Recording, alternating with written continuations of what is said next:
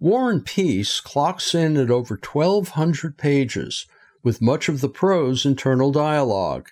Adaptations log in as long miniseries. Even the short version, a film from 1956, was three and a half hours long. So, how do you create a musical from that? Answer you don't even try. Natasha Pierre and the Great Comet of 1812, a musical playing at Shotgun Players Ashby stage through January 15th, just focuses on around 70 pages in the middle of the book. We have Natasha, the heroine of the novel, coming to Moscow to visit her cousin Sonia while her fiance Andrei is off fighting the Napoleonic Wars.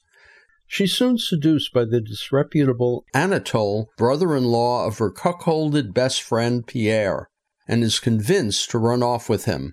No matter that, he's married.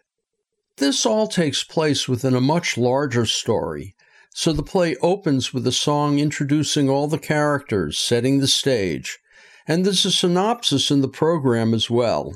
It can be confusing as narration and dialogue get mixed, but eventually it all makes sense. Leading the cast is Albert Hodge as Pierre, lending a necessary gravitas to the proceedings, along with the lovely voice Jacqueline Dennis as Natasha, Nick Rodriguez as the slinky and sleazy Anatole, Veronica Renner as Sonia, and Angeline Adedokun as Pierre's unfaithful wife, Helene. Natasha Pierre and the Great Comet of 1812 opened on Broadway in November 2016. The show closed abruptly the following Labor Day Sunday over a racially charged casting controversy. Nothing can quite duplicate that Broadway production.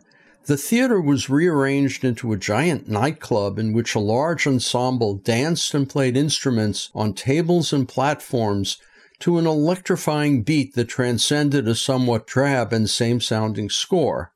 This is something no small company like Shotgun can duplicate, but they give it a try.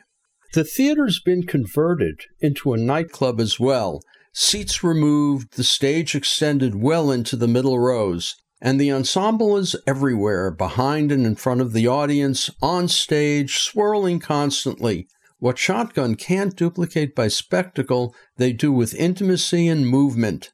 And by the time the comet appears at the end of the show, the audience is as swept up as the characters. And this is what live theater is about.